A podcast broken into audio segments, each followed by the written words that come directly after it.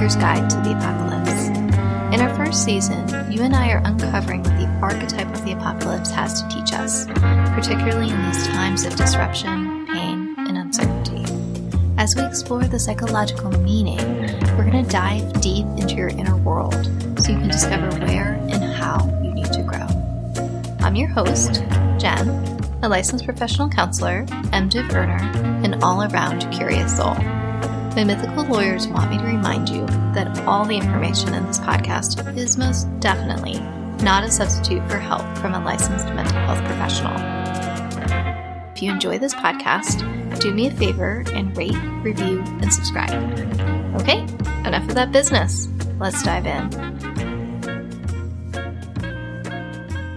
Why, as for that, answered Oz, I think you are wrong to want a heart. It makes most people unhappy. If you only knew it, you are in luck not to have a heart.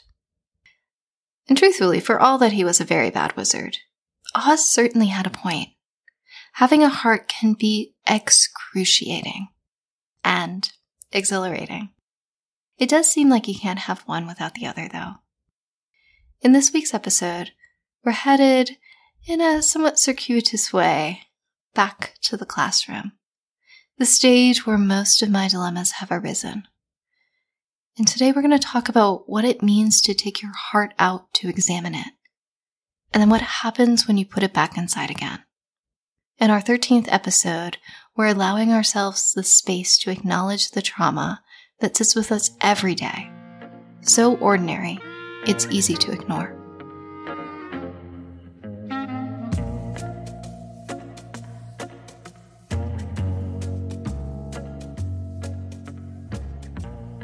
They gave me a tote bag. I gave them close to $40,000. Or maybe, maybe as Cardi B put it, I make money moves and I make money move. In that part of my life, though, it seemed like mostly money flowed away from me rather than towards. But that's the state of the student loan crisis, I suppose.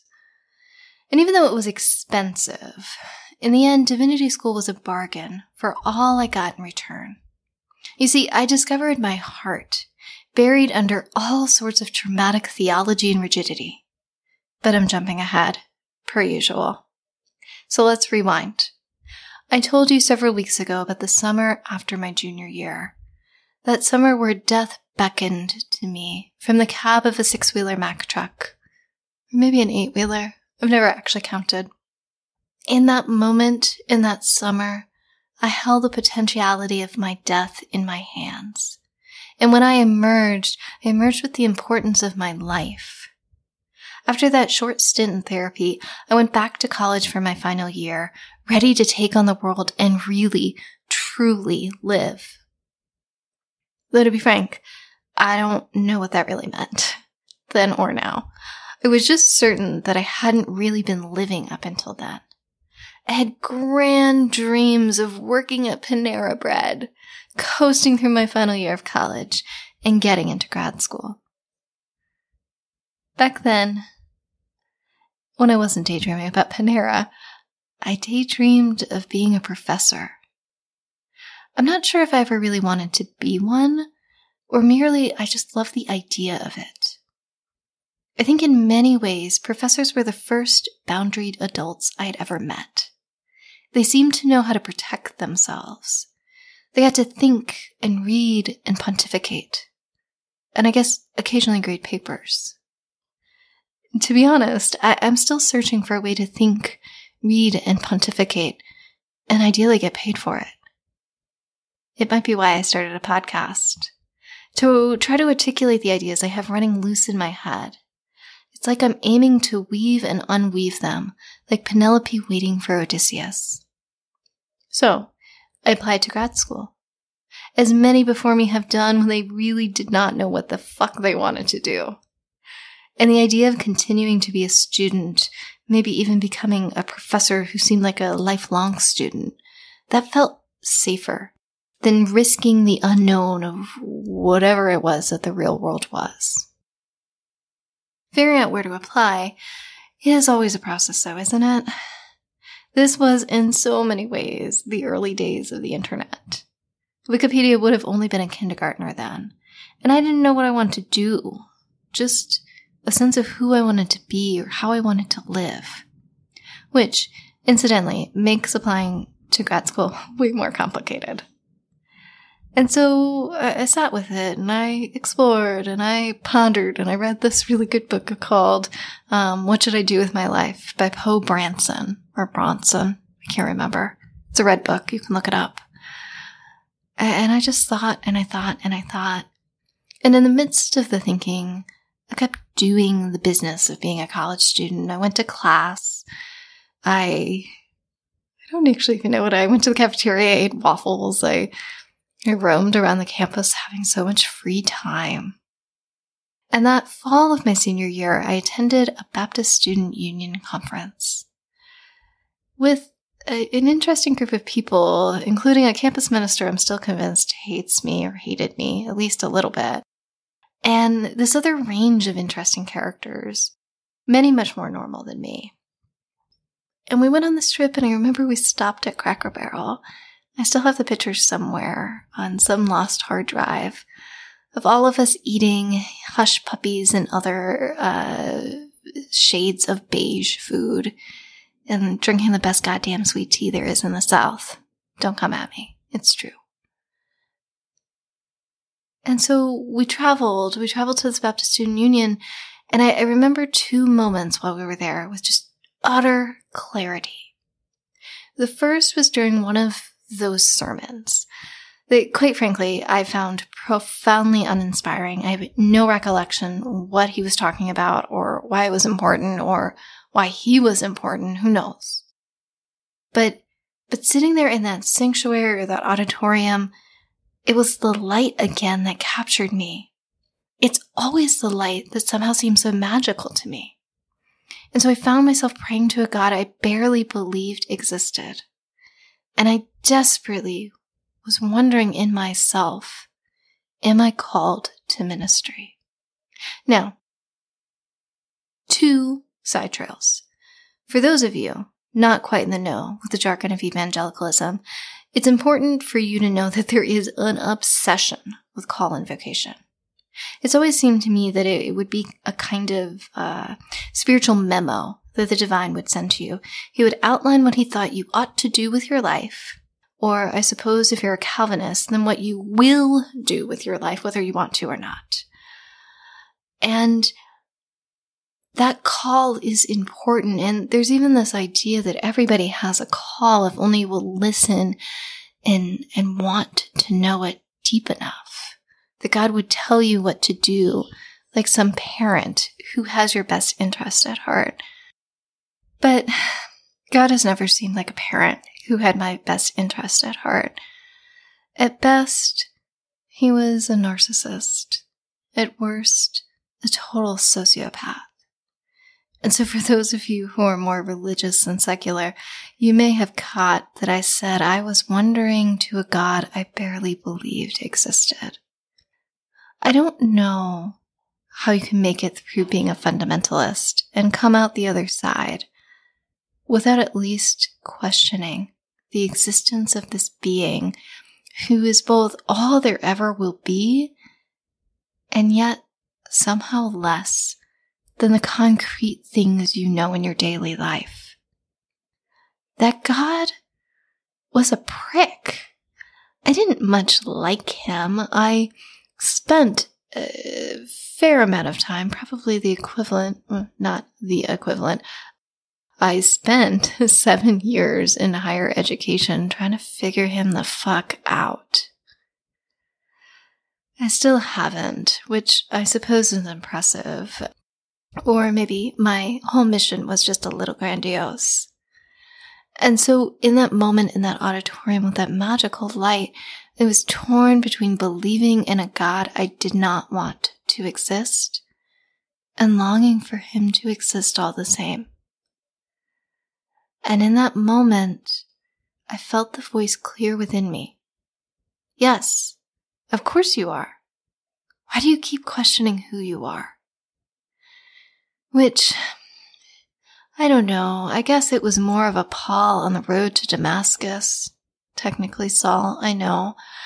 Rather than, I don't know, the magical God cloud shining on Jesus and all of those, like, really uh, not great pieces of art where Jesus is getting baptized by John the Baptist. It wasn't a magical moment, even though the light itself was magical. It was sort of a like, oh, fuck. All right. I guess that's what we're doing.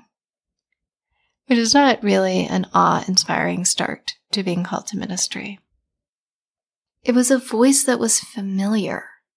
And I just felt all of this, this frustration that also was just resigned, collapsed, not able to do anything with the energy it generated in me.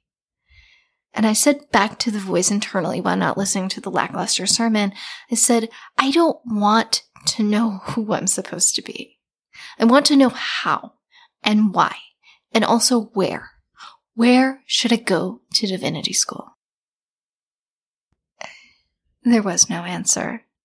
God isn't a magic eight ball, and apparently my internal voice isn't either. That's the first moment I remember with clarity. The second moment happened after that sermon. And we proceeded to what I tend to think of as the advertising section in conferences, where booth after booth after booth offers all of these little small tokens in exchange for signing up for some list that they have. Or better yet, they get to give you a pitch for whatever it is they're selling. It's a it's an old marketing technique. It gets rebranded in a variety of ways for the marketing age, but the marketing age, the digital age, which sometimes feels like the marketing age. And so I wandered booth to booth. I got a pen from Campbell. Duke offered me a sticky pad. But Wake Forest, Wake Forest offered me a conversation and a tote bag. In retrospect, it seems inevitable that I would end up there, called by that mysterious voice telling me I knew who I am, and that tote bag that promised to hold more than just theology books. It promised to hold, I don't know, my heart written down on a wire bound notebook. And so I had secretly in my heart sat on Wake Forest. Duke was more prestigious. It seemed like a bigger deal to everybody I knew. And I don't know. I'm not great at applying to multiple schools. I only applied to one school for college, two for my first grad degree. I think I applied to like four or five for my second grad degree, but hopefully I'm, I'm done applying to schools. And so I only went on two tours. I went to Duke and then I went to Wake and my mind was already made up, though I was attempting to be objective. Duke was beautiful. The chapel is majestic, and there was this kind of hush in the halls, like it was Hogwarts on a Hogsmeade weekend. But I hadn't read Harry Potter yet, so the magic was kind of lost on me. And I, I, sat there getting to observe a real life graduate school class. And I, I sat in Baptist church history with a renowned church historian, and all I could do was fight off my yawns. I, I suppose it was interesting, but I, I filled with this dissatisfaction of how narrowly minded academia can be. Lunch was all right, as was my meeting with the chair of the Baptist Studies, who was the one who taught that uh, church history class. And the Baptist Studies, uh, I don't know, department, maybe, at Duke was kind of a big deal because Duke is a Methodist school, for those of you not in the know. And the Methodists are very, well, I mean, they're very methodical. And so things must be done in a certain order. Baptist, however, we're the ones who are going to bring the keg stand. Or at least we used to be before evangelicals took over everything. We're the ones who are wild, uh, flying by the seat of our pants, making shit up as we go along. Duke was organized, uh, nose to the grindstone, thoughtful. It just didn't fit me. And so I drove away. It was about 70 ish miles in between. And, I just kept hoping that that tote bag that sat on my passenger seat would be a harbinger of good things to come. I arrived at Wake the next morning. I mean, I didn't arrive the next morning. I arrived that night and I stayed at a hotel. It's very exciting. In fact, the Divinity School, I think, paid for my hotel room, which again was very exciting. I was a college student, uh, didn't have a ton of money. And uh, I got there the next morning. I had a cup of coffee in my car, so nervous. And I, I walked up to the building to discover. For any of you who have gone to seminary will know is a very common sight. I walked up to discover the ever present tall white man who basically fit the hipster aesthetic. And they were nice, they were kind, and they walked me around, they asked a few questions, they explained what it was like to attend Wake. And the campus was so, so magical. It was full of green and openness, as much as Duke had been filled with silent halls, filled with somber shuffles, class to class. Wake, even though it was not actually, Wake felt loud. It was vivid. It was all the colors that, that make up the jewels that you would see in not a jewelry store, but a pirate's bag filled with plunder from from some magical island he got lost on. But I digress. So I arrived there and I fell in love. Maybe even for the first time in my life. I felt like I had found home after a very long journey away. It's perhaps too much poetry though. My guide, Garrett, who went on actually to be quite a gifted senior pastor in Texas, he had asked me long before I showed up at Wake in our email exchange about what class I would prefer to attend church history ugh, or theology. I, of course, picked theology. I will always pick theology if it comes down to a final choice between theology and the bliss of seven heavens. I, I still pick theology. And theology is the study of what makes the divine divine. And while I didn't know it, it's also the study of what makes human human. Maybe even more than the divine, theology is about the human heart. And so Garrett walked me to class. It was his class, I think. I'm not positive. Maybe not. Maybe he was a first year because he was a second year my first year. So he, was, I guess, not in that class. But I, I walked to that class and it was filled with second years. And I sat down hesitant. I had my Wake Forest tote bag carrying all of my various promotional material about why this should be the school I chose. And in walked the professor who changed my life. I say that like it's some magical uh, relationship that we had. It's not. He changed many people's lives. And the life of Frank Tupper is far too complicated to delineate here, so I'll keep it brief.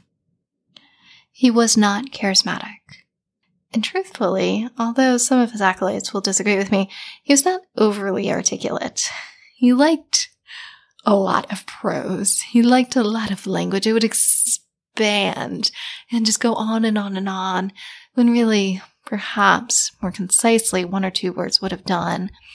But that was part of the magic of Frank. There was so much that he had to offer that amplified, exalted language was the only thing that fit him. He certainly would not charm you. He often, as he taught, not in just this first class, but in the many classes I took with him, he would stare away in this thoughtful reverie.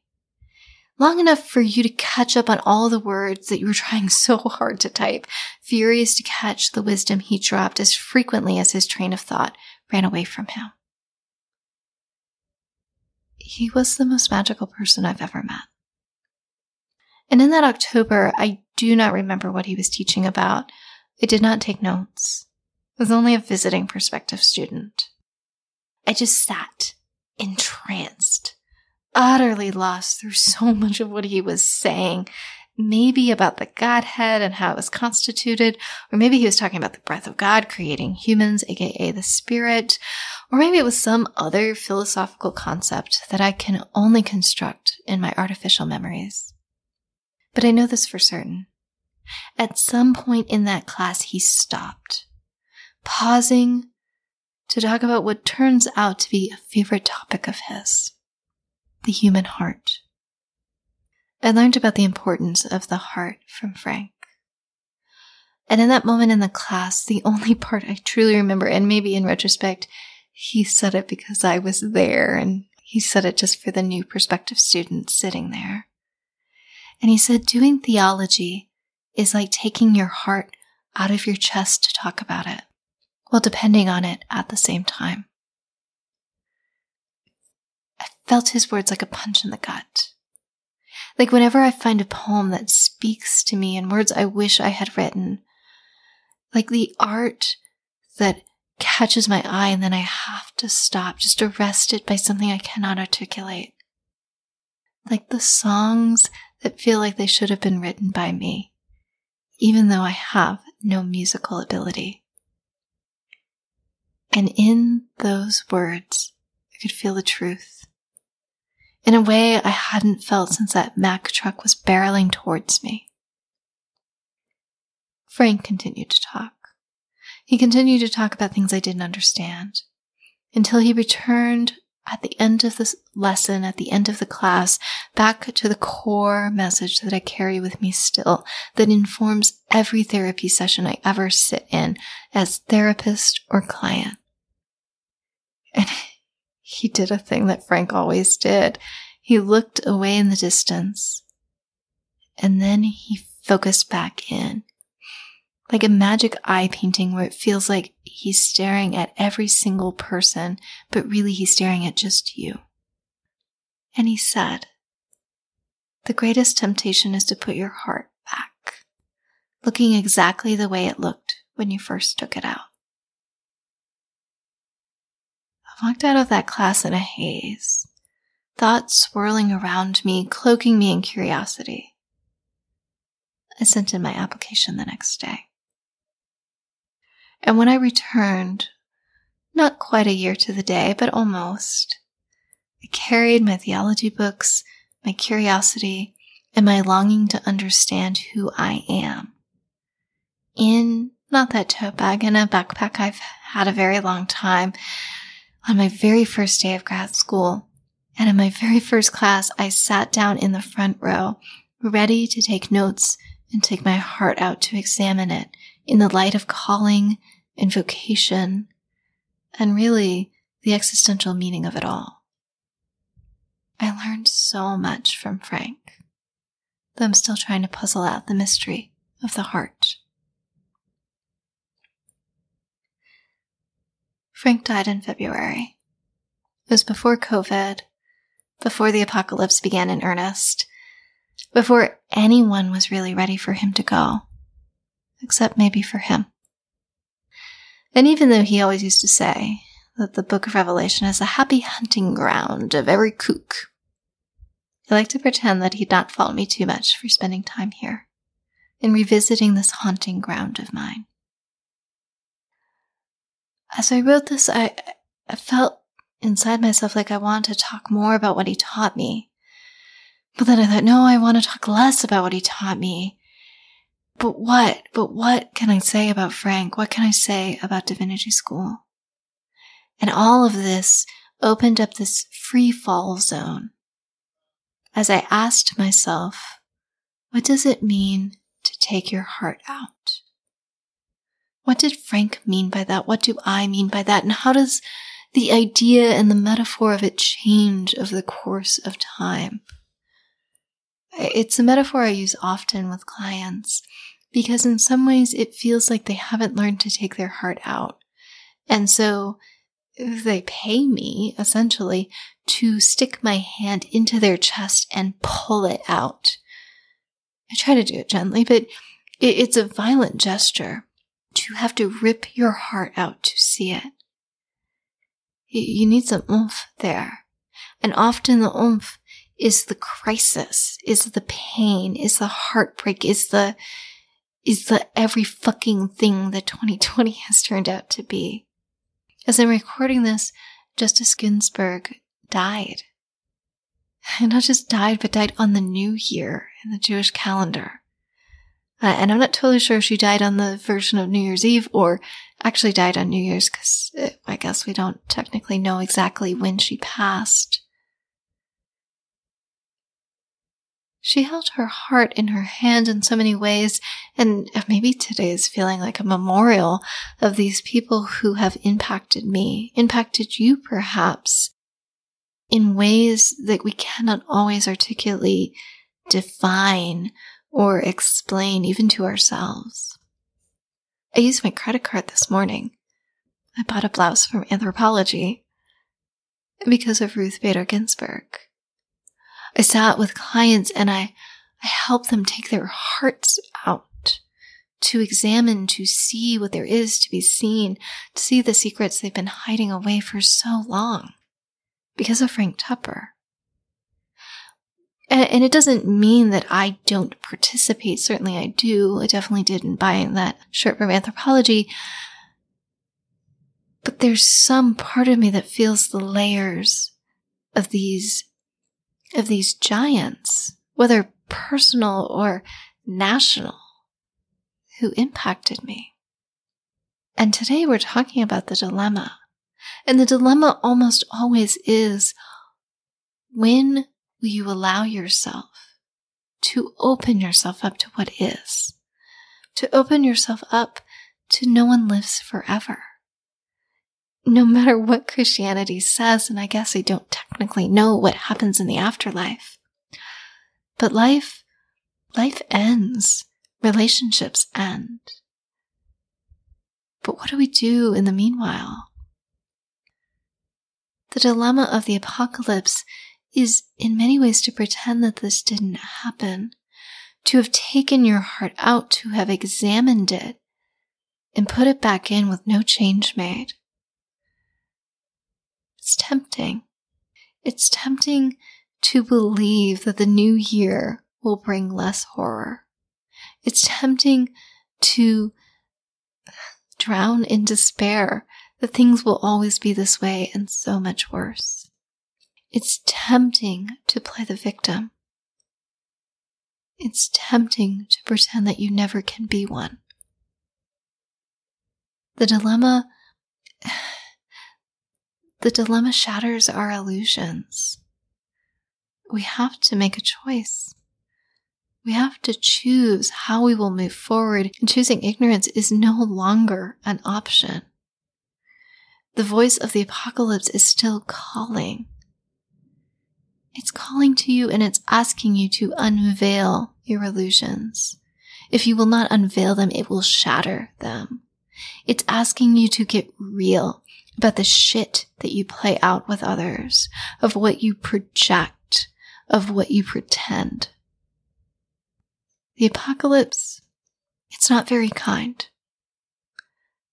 But it is true. It is honest. It is brutally beautiful that it will strip you bare. It will take away every shame.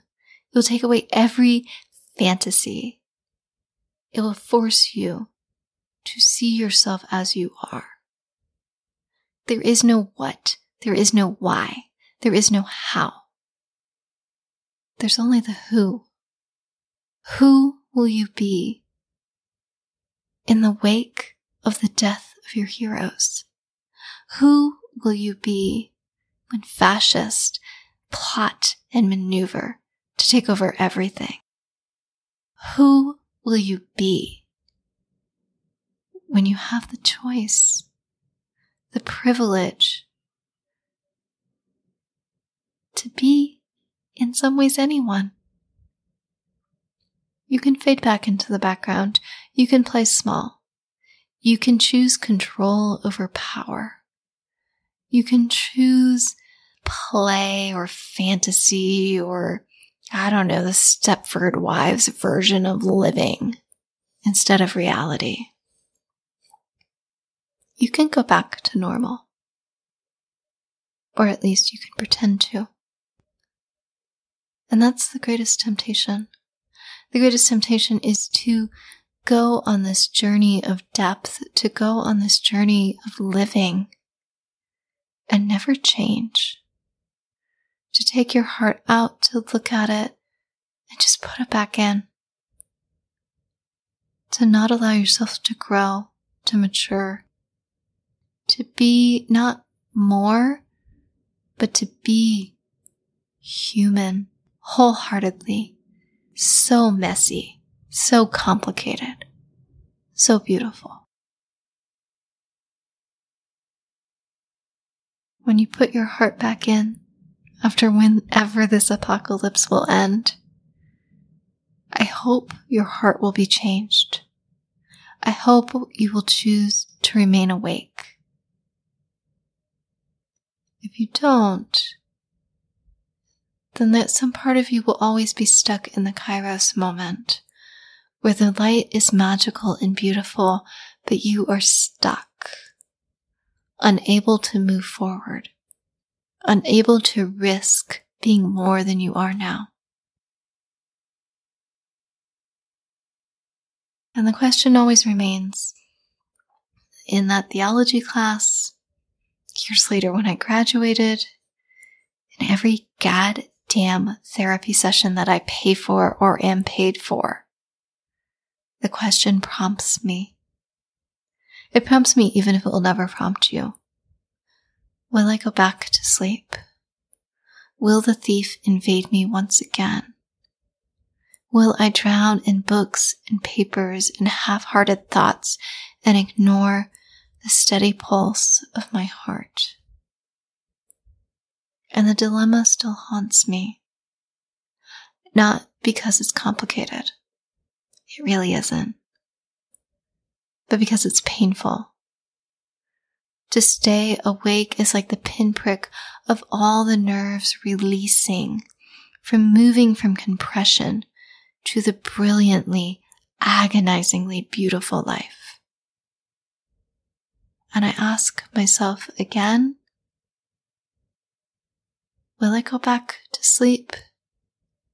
And the voice inside doesn't tell me. Instead, it responds, don't go back to sleep, you motherfucker. Stay awake. That's what I have for this week. We're approaching the end. Next week, we're going to explore the promise the promise that promises something that's not quite tangible, but all the more valuable for it. I hope you'll join me then.